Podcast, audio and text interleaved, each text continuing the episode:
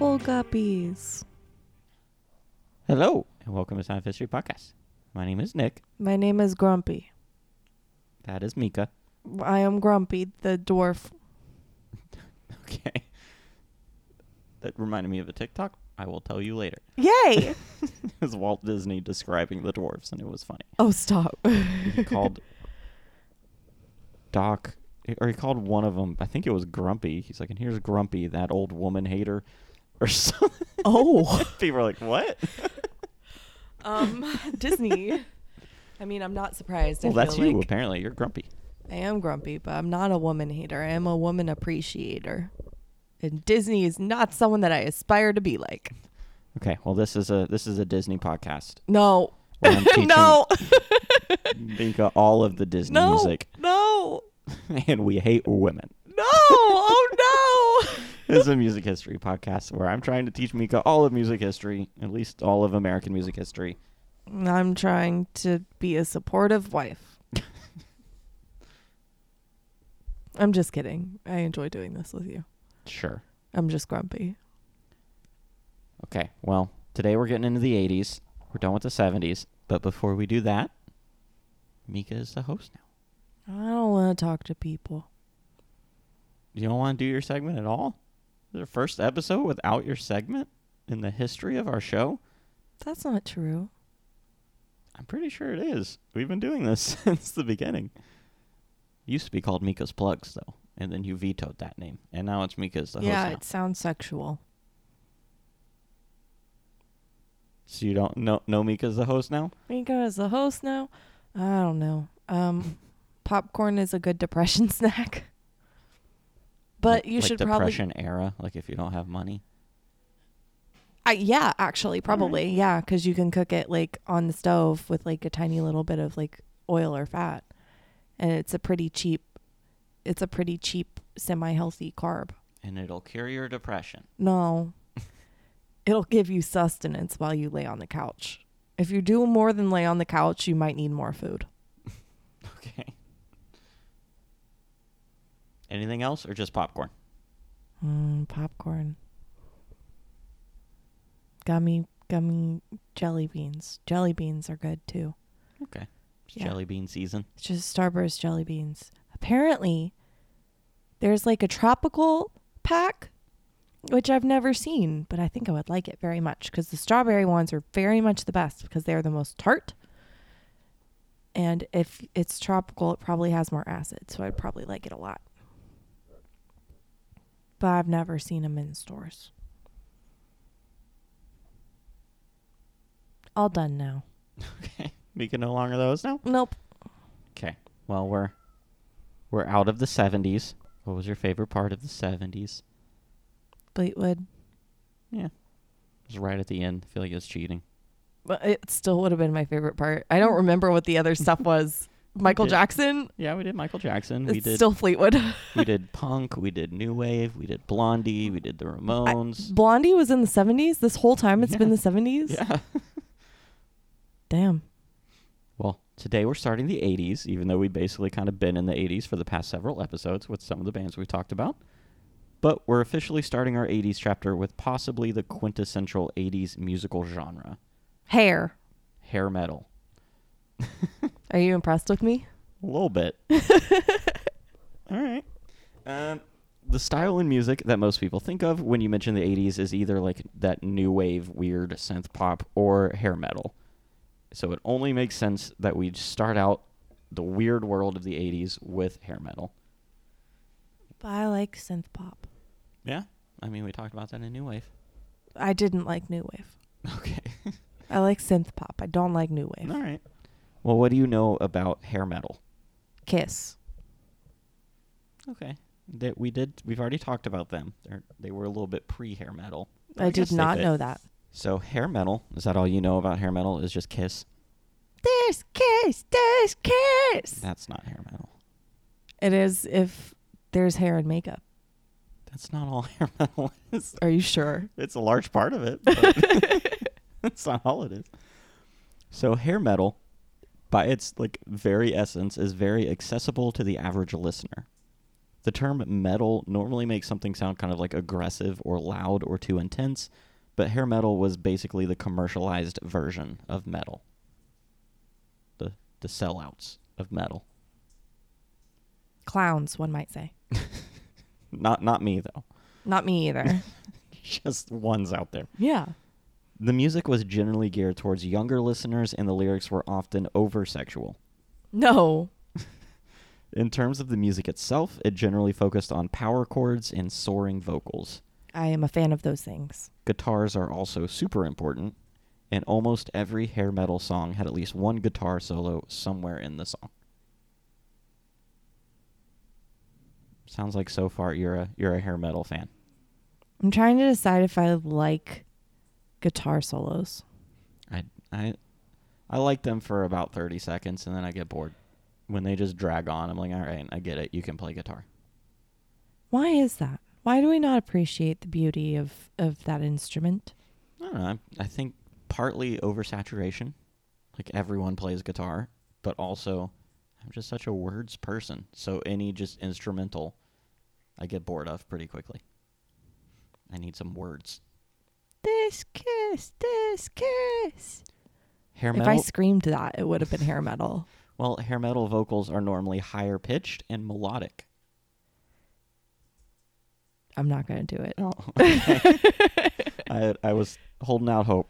No, I didn't want to hurt your ears. Hurt editing me's ears. Just to be mean to editing me, you got to just randomly do it when I'm not expecting it. So I'll just be not paying attention while editing, and then you're screaming at me. You said it, not me. Like the rest of the music, the hair metal vocals are meant to be accessible. Traditional metal singers generally get a lot of respect for their vocal abilities, but hair metal bands don't really have that same respect. Why? Some of that has less to do with the vocalist abilities and more about just the general style of the performance. That's it's, kind of a bummer. it's kind of hard when you see hair metal to take it super seriously as an art form. But that's the point. Yeah. But like you're not going to listen to some of these bands and be like, "Yes, that's on par with Led Zeppelin" because it's just it, it doesn't seem like it is. It seems like two different things. Hair metal basically takes elements of traditional metal and adds in catchy hooks and melodies. It's the commercialization of metal music and guitar solos. They also use extensive harmonies, especially in the ballads, which almost every hair metal band had I like harmonies. the these were known as power ballads, which started slow and built to a super strong finale, and they were some of the most successful songs of the 80s and really brought hair metal into the public eye. I like power ballads. Okay. What's your favorite power ballad? On my own. From Les Mis. All right. they have the hair and makeup and theater shows. But the real joy of hair metal was not in the music. It was in the style and costuming of the performers. Some of the bands basically turned their performances into an entire theatrical show with makeup, characters, costuming, and extensive set design. So Les Mis. Yeah. The bands took a lot of influence from the glam rockers of the 70s, like Kiss, the New York Dolls, and Roxy. Which we talked about the New York Dolls in the punk episode, so go listen to that if you want to remember. I do.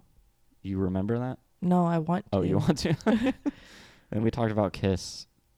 I, I, I don't remember when, but somewhere back then we had an episode on Kiss. If you so. say so. They normally had, the performers normally had very long, back combed hair, tons of hairspray, heavy makeup, gaudy clothing and accessories, a lot of headbands, and tight spandex. I'm a fan of a third to half of those things. What are you not a fan of? Spandex? Headbands. Headbands and spandex? Oh, I'm a fan of spandex. okay. All right. But that kind of style really endeared them to TV producers. So it really helped that MTV was getting pretty popular around the same time that hair metal got popular. Do we get to watch music video? Yeah, at some point we'll get into it. These bands also grew in popularity thanks to their offstage antics. This genre was all about sex, drugs, and rock and roll. Uh, literally, that's been every genre that we've talked about in the last like 15 episodes. But this is like to the extreme of that. Oh no. This genre, I already said that. The bands were often engaged in debauchery with tons of late night parties that were often covered in the tabloids. That's again been a thing. Well, I just I don't think you really see like Fleetwood Mac partying to the same extreme as these guys did. Okay, yeah. But Maybe dr- some of the drugs. maybe some of the punk rockers, but Yeah. they didn't have the the finances to go to the extreme that these guys do. Ah, gotcha. These guys had the attitude, the not caringness, and also the money. Not caringness is the same as attitude. Yeah, I guess so. I'm just contrary. No, you're grumpy. You gotta pick the right. Oh my dwarf. gosh, that's the new dwarf. contrary. As they got bigger, they made more money, so the parties got bigger, and the coverage of the parties got more intense. Just kind of this never-ending cycle. It's also worth noting as we get into this that this genre is kind of called all sorts of things. I think the most official term is glam. Ridiculous. is glam metal, but it's also What? called light metal, pop metal, melodic metal, basically any kind of like sub metal. I've literally never heard of any of those terms besides hair metal. Well, the term I most commonly use, which is hair metal, came into being in the 90s with the rise of grunge music, and it was kind of derogatory. I don't think any of the bands of this genre would call themselves hair metal bands. Yeah, they were going full glam. Yeah, but maybe they eventually embraced it. I don't know, but at the start it was kind of like it was a put down. It wasn't it wasn't how they would choose to describe themselves. All right, so that's a bit about where hair, what hair metal is. Now let's look at where it came from. Where did you come from? Where did you go? Where did you go for metal? Unlike a lot of other genres, it's pretty easy to pick out a few key inspirations for this genre. Hair metal bands were very influenced by the glam rockers of the 60s and 70s, especially bands like Kiss, Boston, and the New York Dolls. I think I'll go to Boston. Call we back. also talked about Boston. I know because I did that in that episode Oh, a yeah. lot. Probably. I was calling it back. Basically, the kind of like arena rock style that we covered quite a few episodes ago gave birth to this type of music. Yeah, that's why I like it probably. Yeah. There was a band from Finland called Hanoi Rocks I like it. that heavily based themselves off of the New York Dolls and are basically credited with establishing the blueprint for the aesthetics of this genre. Good job, guys. Hanoi Rocks was formed in 1979 in Helsinki by singer Michael Monroe and his friend guitarist Andy McCoy. I'm guessing that's not. I'm guessing that's the Anglicanized version of their. Name. I was gonna say that's very like Yeah, it's not Finnish. yeah. The rest of the members were taken from mostly two different Finnish punk bands. Michael bon- Michael Monroe was asked to join a punk band, but he was told he had to cut his hair to fit in. He the refused. audacity. He refused. He said, quote, The punk thing was great, but you can join our punk band if you cut your hair. What? To be in punk fashion? I'm not going to be a slave to fashion. So I said no. End quote. Trendsetter. That's when he and Andy decided to start their own band. After the band formed, they started playing the local club scene, mostly playing covers, but also a few originals. Most of the band were literally living on the streets, except Andy, who was living with his wealthy girlfriend.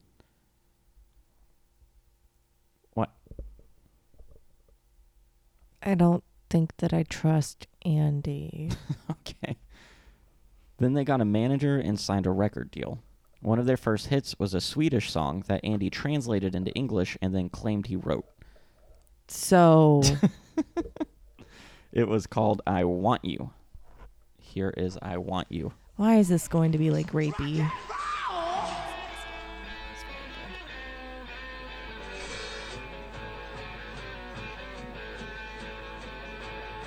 It's Farrah Fawcett.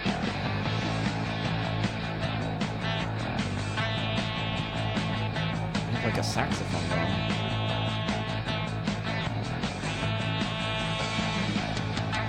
I'm checking out my native city. I can feel the blood in my veins. My nerves are weak and my heart is just about to collapse. I've got a desperate something must happen. I leave for a chat Doesn't seem like they're getting into the. And I leave the glam metal. a rock and a rise. So come on, don't stop. They're reminding me of like wacky inflatable flailing tube arm men. After you go to the inflatable arm flailing tube man. Yeah. Alright, well that's uh, I Want You, live in Finland. I want you, want me The band then went on a 102 day tour of. Finland. need me. Finland. The band then went on a 102 day tour of Finland, which is considered to be the longest rock tour in Finland's history. Good job, guys. They then recorded their debut album that the band doesn't actually like, but was a top five hit in Finland. then they recorded their follow up called Oriental Beat in London in 1982. Huh. That album became a hit in markets outside of Scandinavia, which opened them up to the UK and Japan markets. Okay. Here is the song Oriental Beat.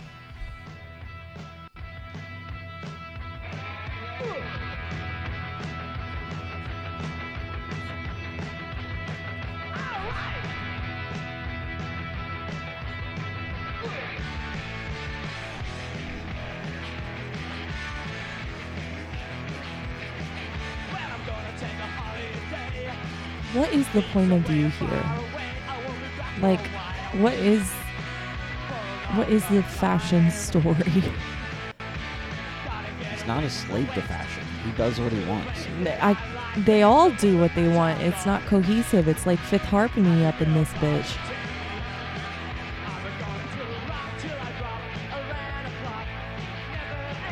Is that real hair?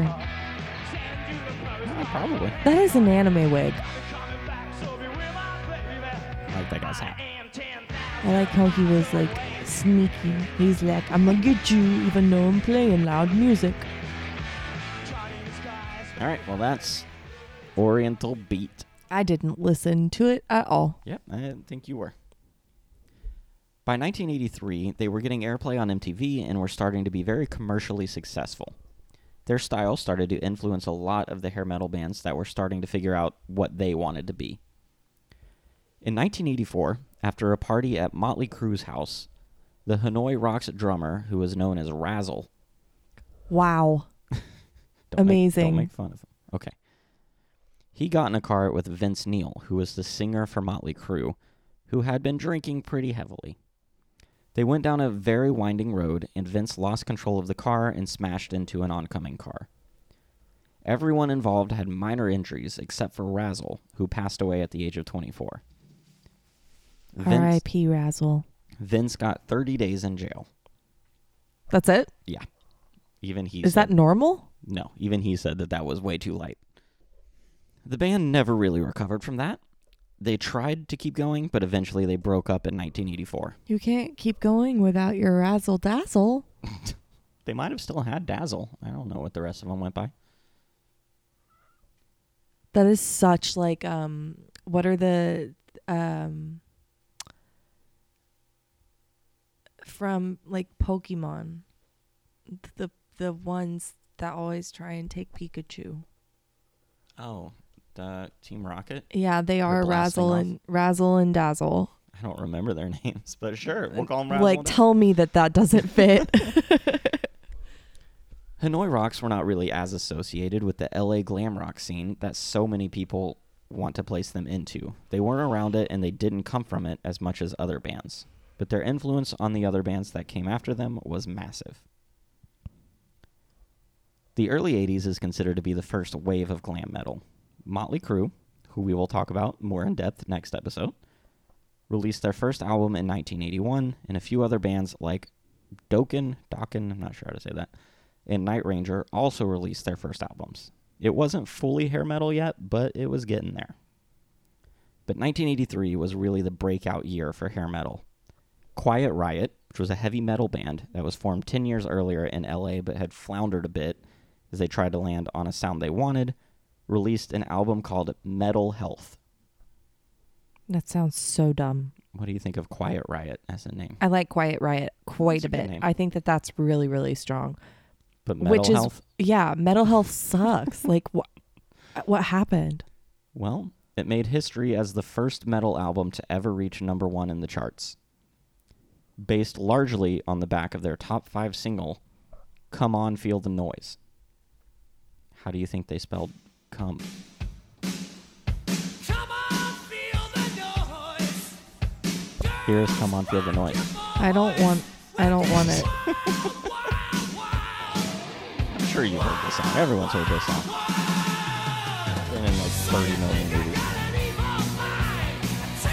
Why? Why'd they spell noise like that? More importantly, They're edgy. but they already have come in the title. So you think my singing's out of time? It makes me money. I don't know why. I don't know why anymore. Soaring melodic vocals and the power chords. Oh, I was distracted by the bear in the top hat.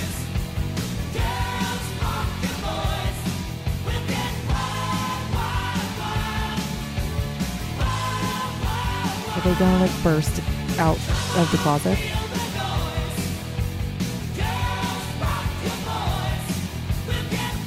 He's feeling the noise.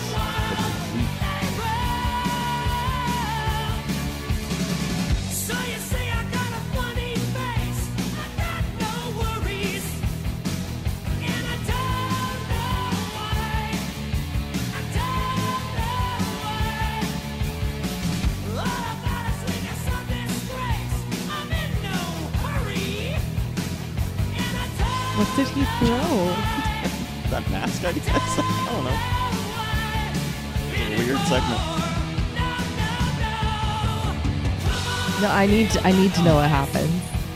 All right, well, I'm going to cut it here on the recording. That was Come On Feel the Noise. I'm a fan. Well, unfortunately, Quiet Riot's success wasn't lasting. They only had a couple of good years, but a lot of lineup changes and other artists releasing albums like theirs kind of pushed them out of the spotlight.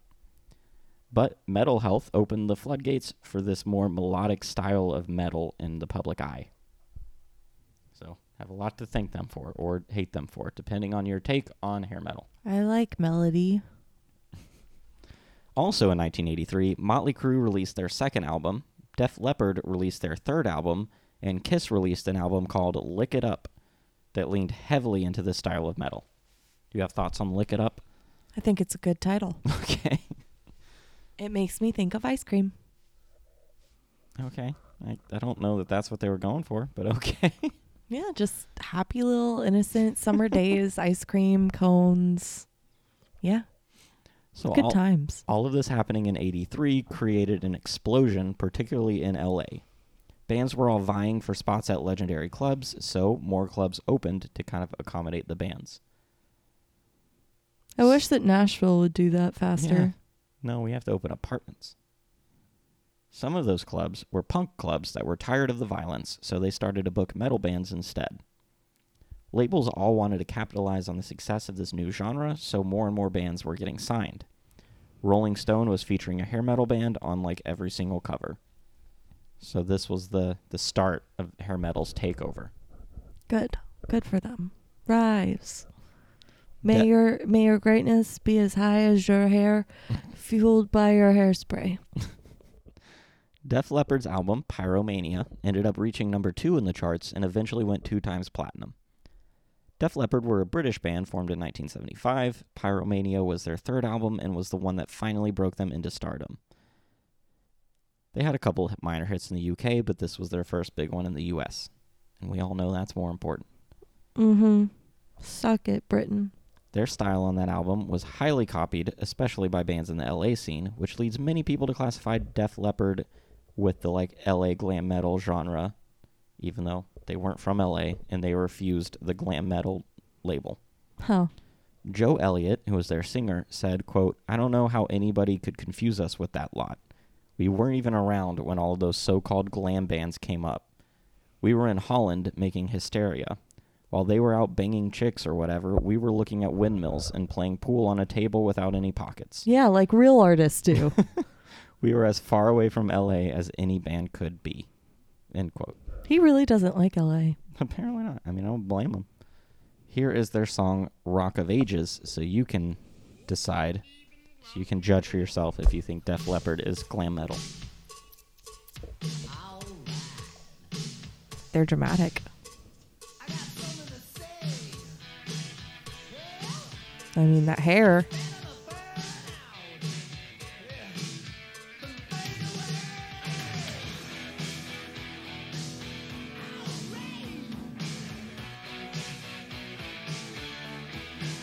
Just like unnecessarily dramatic. It's just weird things and close ups, like close crop zooms. This is giving me like real big Monty Python vibes, Yeah. actually.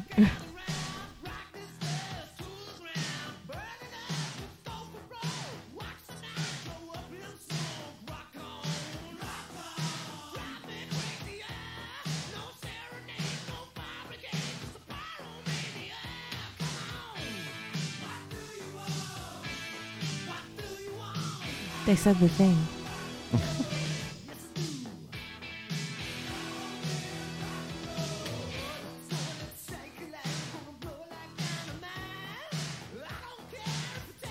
Long live rock and roll. What did they classify themselves as? Artists. Yeah. Ugh. I don't want to know them.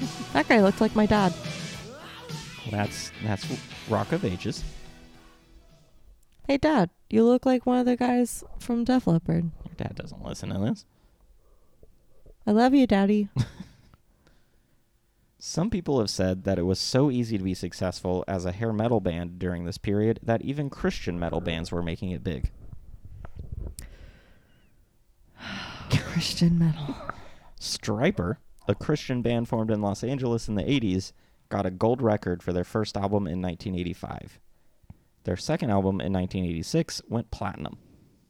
Songs from that album got heavy play on MTV, and they were only the second Christian act to ever be featured on MTV. For a band that seems so at odds with everything that hair metal was about, to still get a platinum album just shows how massive the genre was in the early to mid 80s. Or how talented they were. Was it Well- good? We'll let you judge. Here's their song called Honesty, which is arguably their biggest hit. Already were worse.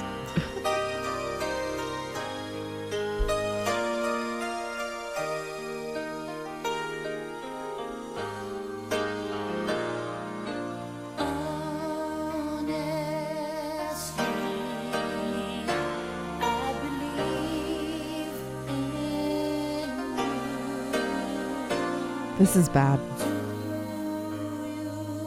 Oh, the American flag in the background. They believe in you. Well, this is awful. This is like parody. This is like a joke. This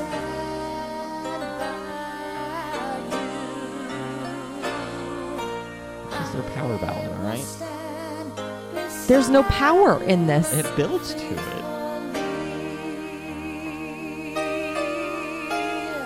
That man looks like a poodle. His face was so small and his hair was so big.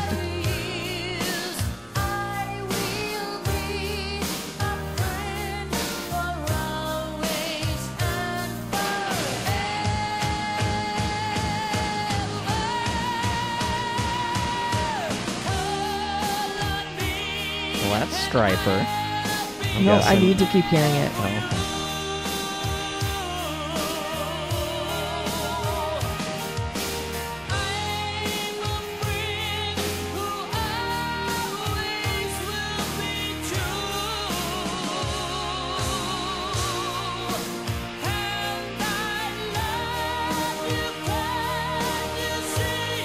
it's bad. All right. Well, that's Stryper. Honestly, I wanted to give it a little bit more time to get into the Yeah. power part. still weren't feeling it. No. All right. Am I wrong? Uh, it's not my favorite. Some people love it. Because of the success of 1983, so many bands were able to release a debut album in 84 that were also successful, like WASP, which is an acronym, W A S P, Ratt, and Bon Jovi. But by 1985, we started to get to the second wave of hair metal, where the bands mm. kind of split into two separate divisions. 1985? Yes.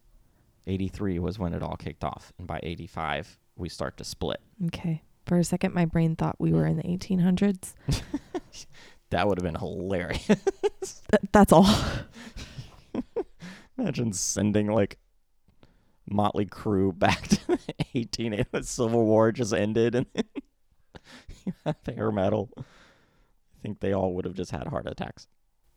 Yeah.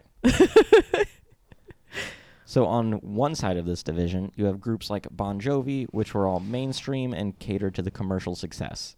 These bands carried on with the direction that Bon the- Jovi's hair metal? at the start, yeah. Okay.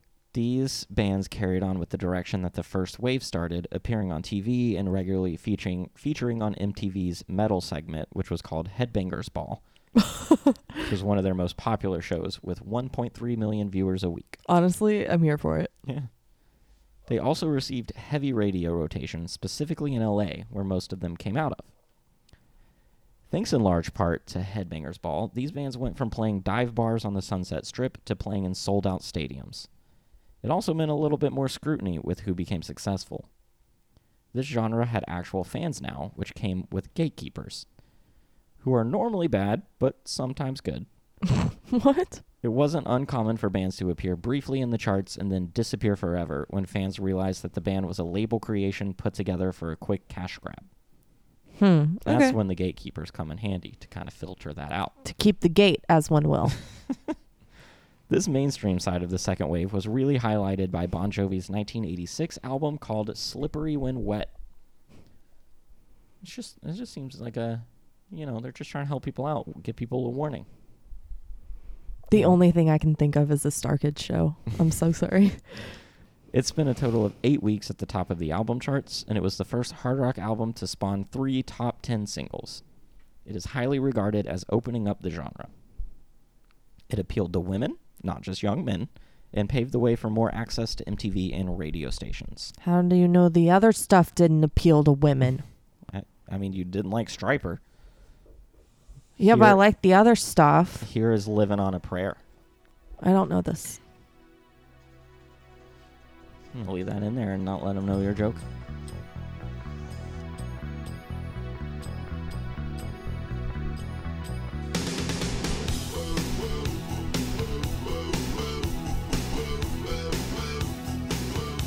That's a good, good opening. Very iconic beginning to a music video. I like it. The closet.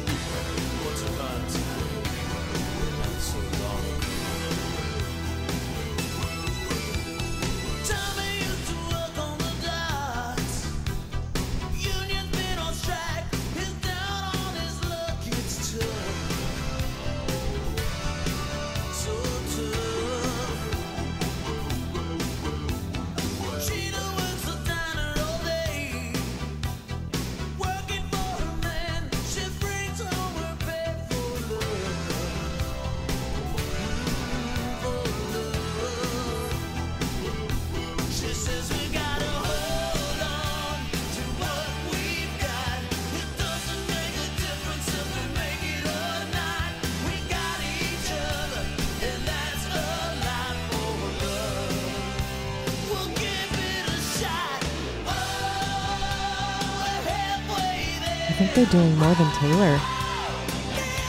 Is that, this is big production. I think Millie Bobby Brown is dating his son. How old is his son? Roughly her age. Okay. You never know. Probably one of his sons. I'm sure he has several children. All right. well, No more. Nope, that's we got No many more songs to go through. That was "Living on a Prayer." Was such fun to watch. However, there were still some bands that stayed true to the origins of the genre and played a grittier style of glam metal, like King Cobra, who became the band Bullet Boys. Here is their song called "Smooth Up In Ya." Oh, I'm here for it.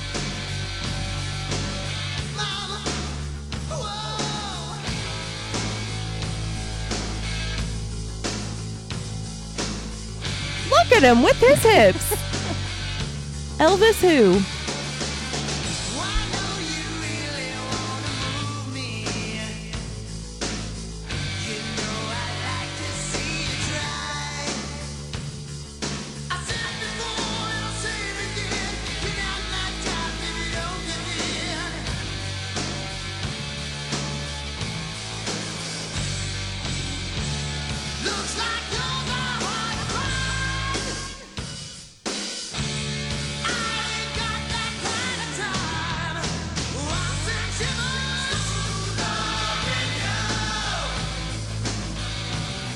Here for it.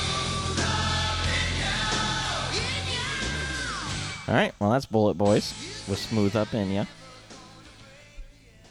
So that's kind of like the second branch. Okay. About the the more commercial guys like Bon Jovi. While these new bands were expanding and capitalizing on the genre, some of the old heads still got in on the action. We'll talk about it more next episode, I'm sure, but Motley Crue released an album in 1987 called Dr. Feelgood, which is considered by many to be the best hair metal album of all time, and it's the biggest album of Motley Crue's career. The band all agreed that it was their most solid album to that point because they were all pushed to stay sober while they were making it. Good job, boys. We'll we'll listen to a lot of Motley Crue next episode, but here is- Congratulations on your sobriety. Here is Kickstart Your Heart from that album.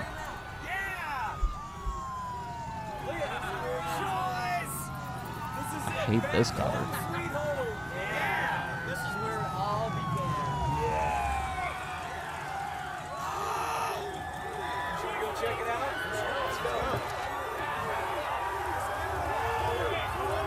The Motley Crue episode's pretty wild, so that'll be an interesting time.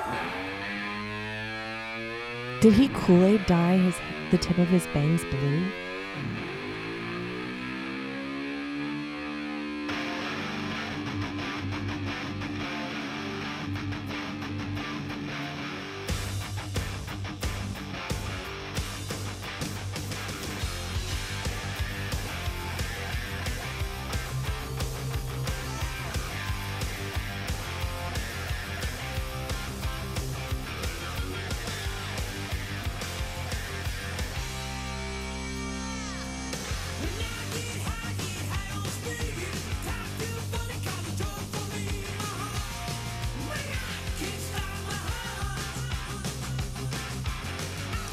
If it's good taste for them to have like car wrecks in Yeah. their music videos.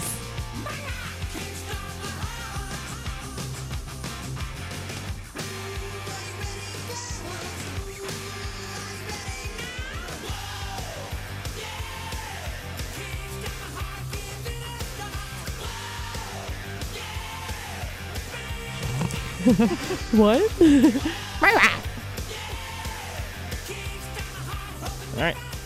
let's my heart.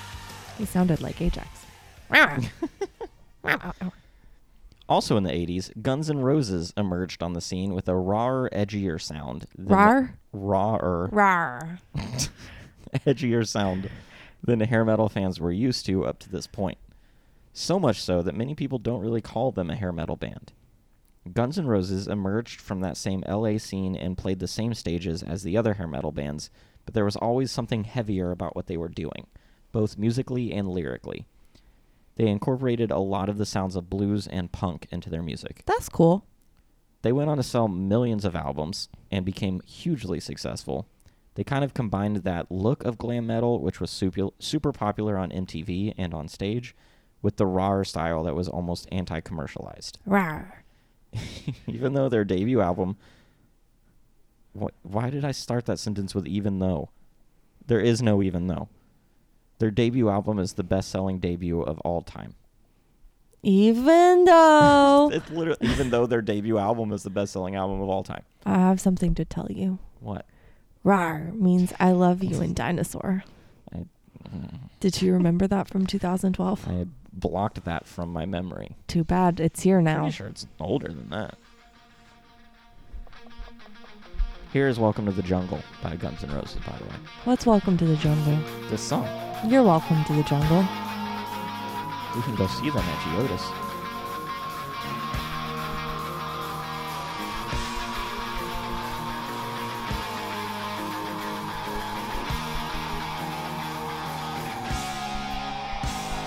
Also, this band practice in Bob Welch's garage, the guitarist from Fleetwood Mac. Hmm. Got him hooked on cocaine. That's a bummer.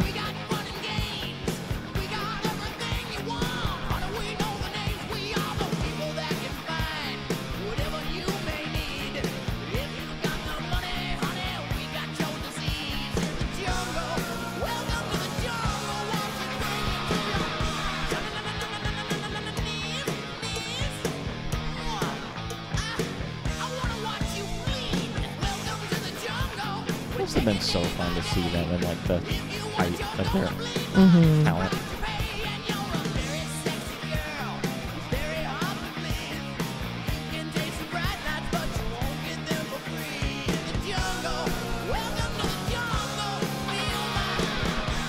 Thank you.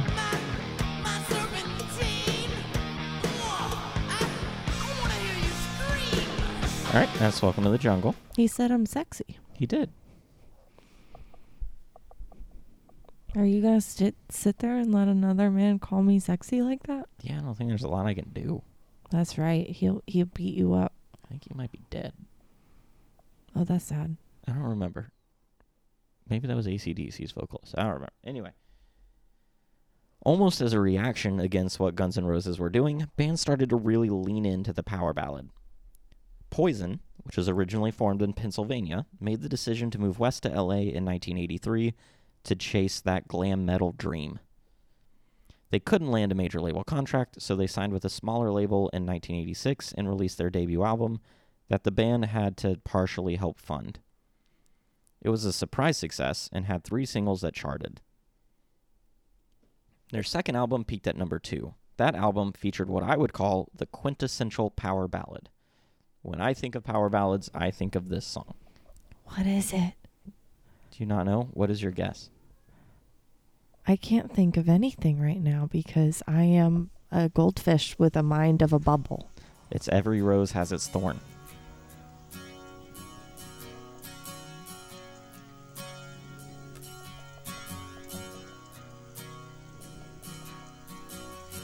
We both lie silently still in the dead of the night.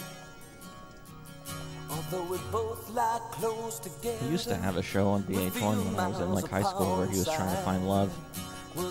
He always wore a cowboy hat. Wow, this guy wore a cowboy hat? Can't remember what it was called. Yeah. I mean, he was much older. He never found love in these days. He probably did several times. Well, yeah, no wonder he just left her there. With a butt like that, he just leaves her there? Oh, see, he's wearing a cowboy hat. Just like every cowboy sings a sad, sad song. Every rose has its thorn.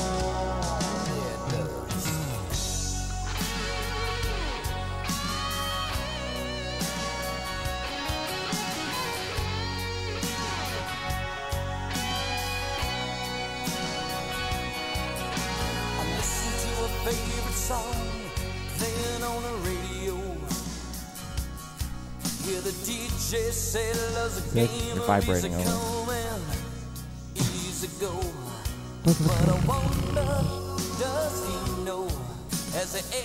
All right, that's about as much of poison as I can take. That was boring. That is every rose has its thorn. While they continued to see success, tension always followed poison. Bret Michaels, who is the frontman, was known to get into a few scuffles, which earned Wait, him wait, wait, wait, wait, wait, wait. what?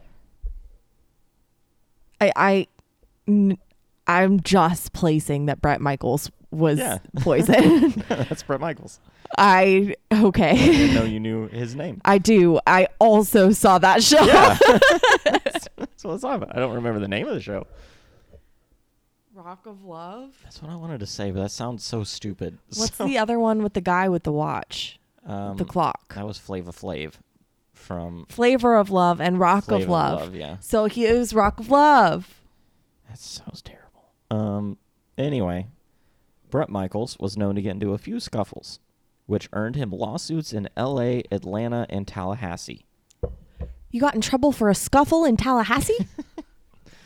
That sounds like the title of some weird punk album. it's a good title.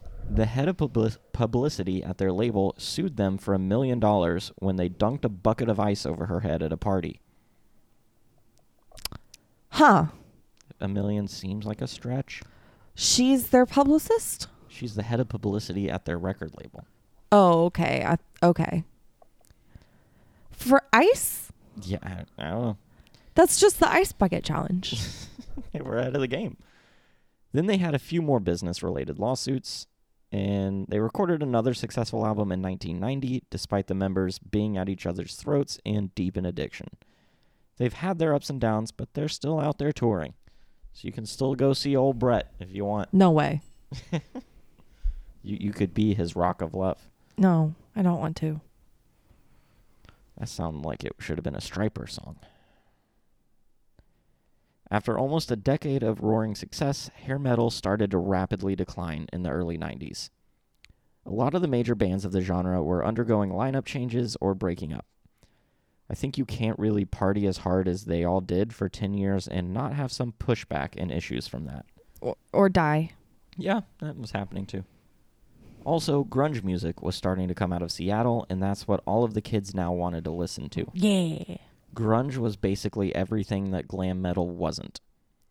They all drew heavily from traditional metal and punk influences, but grunge was stripped down and purposely devoid of any of the hair metal theatrics.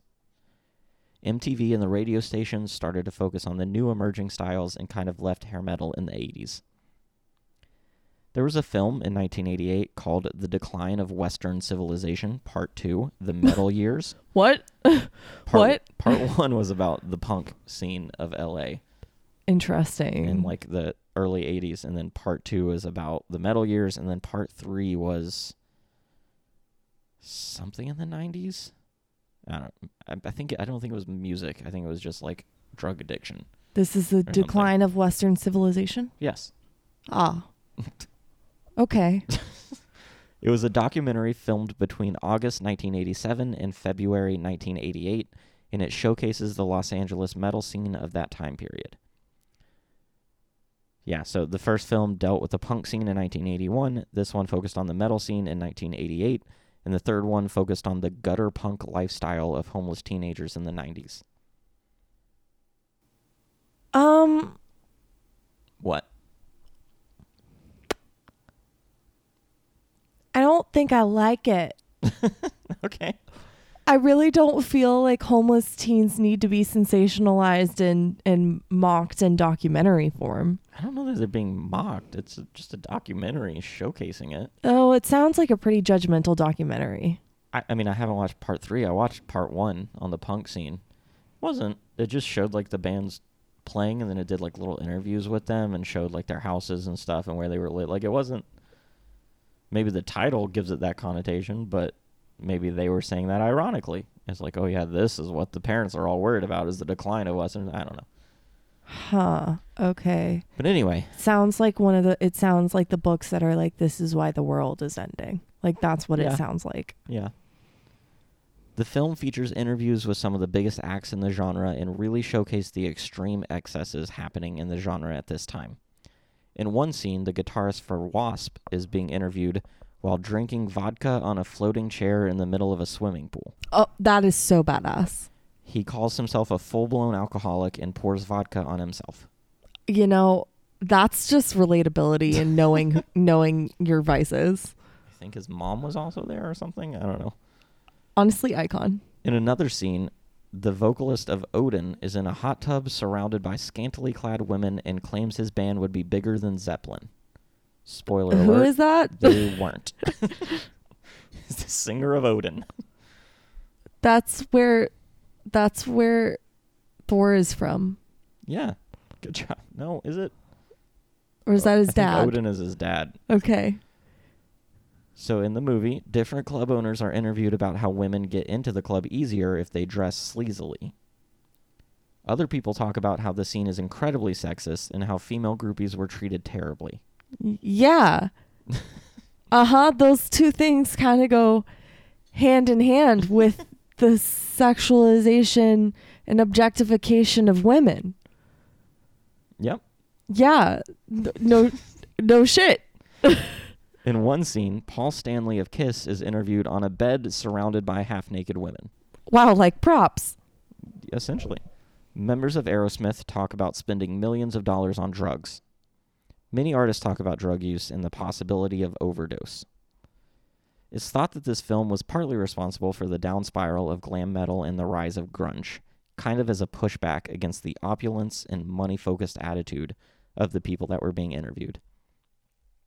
It is said that fans were disgusted by what they saw and looked for something more real and authentic. In 1999, the film the filmmaker did reveal that at least one scene was fake. So documentaries can be fake? what? At least one scene. It was a scene in which Ozzy Osbourne talks about sobriety and how hard it was. yeah, he wasn't sober. I'm sorry to Ozzy. I'm sorry. That it was he just, might have been at the time. it was just right there. I'm sorry, Ozzy. In the movie, he ends up spilling orange juice because his hands were shaking, which apparently that was fake.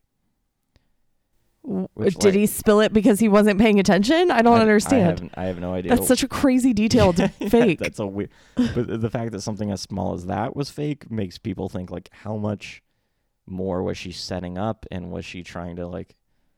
I don't know. It just it it kind of cast a bit of a shadow over the whole thing. In the box set of all three movies, Penelope Spheeris, who is this filmmaker, noted that she faked some scenes involving Ozzy and the Wasp guitarist, who was drinking vodka in the pool. Oh man, I wanted that to be 100% real. it probably was. Sounds honestly. 100% real to me. But whether or not it was faked, the damage was done.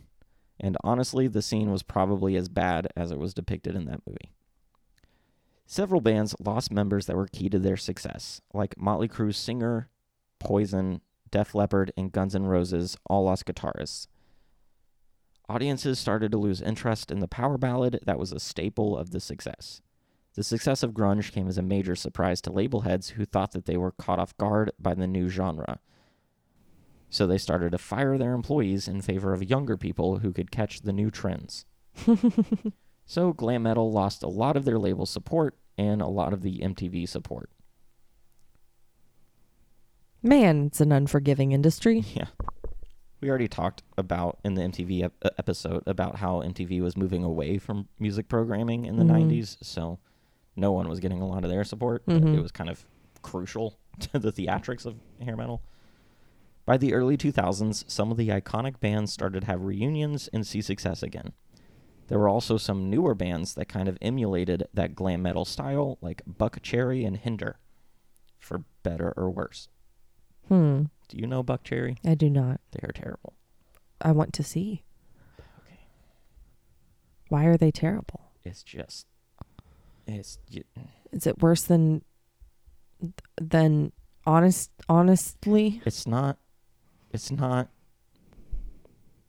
musically terrible. It's just you watch it and you're like, oh, like it just leaves you feeling bad. About it. Oh about everything.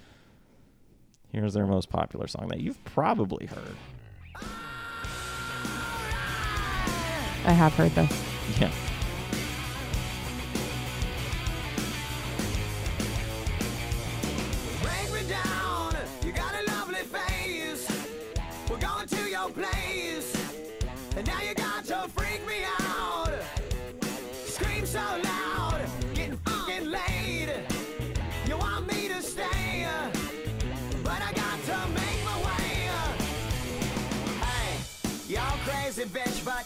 So good I'm on top of it when I dream. I'm doing you all night, scratches all down my back to keep me right on. Hey, y'all crazy bitch, but you're so good I'm on top of it when I dream. I'm doing you all night. I hope that she got paid well. down my back to keep me right on. All right, that's that's about all Buckcherry I can take. You know Hinder though, right? No. Lips of an Angel. Thank you. I, don't know if you're being sarcastic when you say you don't know bands. I don't. You don't know Hinder. Right. See, are you being sarcastic? No. Oh, were you just Dead saying, ass. I don't know. Were you saying thank you that I called your lips the lips of an angel? Is that what the thank you was about? Yes. I thought you were like being, oh, thank you for explaining to me No, thought that's what no. that meant. No, that would be rude. I mean, I'm assuming you know lips of an angel though. Not by name. Really? I don't know. Well, now I got, they're better. They're definitely better than Buckcherry. It's the one where his cousin is in the next room. Is that the cousin? It's not really cousin. That's just how I always heard it when I was growing up. It's kinda hard to talk right now. Shocked you haven't heard this song.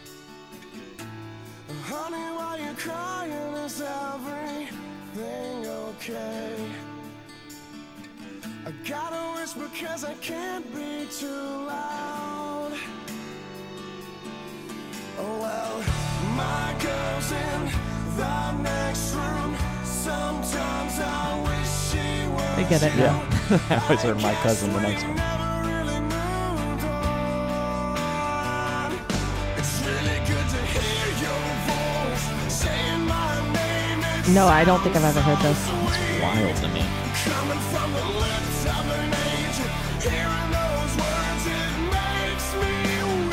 Was everywhere when I was growing up. I was in a bubble. Well, that's Lips of an Angel. They weren't bad. It seems very 2000s. Yeah. It was released, or it was put on YouTube 13 years ago. Um, Is that? No, what? that's 2010. I almost said, is that 2000? It might have been out in like 2008 because that was back before people were putting a lot of music videos on YouTube. So, Mm-hmm. Mm-hmm. anyway, all of this led to a bit of a glam metal revival. I like what one article said about it. It said, quote, The Sunset Strip was cleaned up, got a job, and only wears eyeliner on the weekends. the venues are still there, playing host to reunion shows, new hard rock acts, and those looking to reminisce over sparkling water on their lost weekends on the strip. Meanwhile, the hair bands that define the scene still play to packed stadiums on lucrative world tours. The audiences, like the bands, are just a little older and maybe wiser. End quote. And that's hair metal. Still going strong to this day. Cool. Next week or next episode, definitely will be next week. We talk about Motley Crue, who are the most, maybe one of the most controversial bands. Not in terms of what they did, most like talked about craziest bands. Hmm. They were Steve-O's inspiration when he was getting started with all of his stunts. Oh. I thought we'd already talked about them. Yeah, we might have like hinted on them in the past, but Mm-hmm. it's all Tommy Lee and Pamela Anderson. That whole thing happened when he was in Motley Crue. Oh. So we talk about all that next week. Cool. Any any last thoughts on hair metal before we get out of here? Seems like you liked it more than I thought you would. Yeah. Let's chill. You're gonna go throw some Buckcherry on your playlist. Absolutely not. we respect women in this household.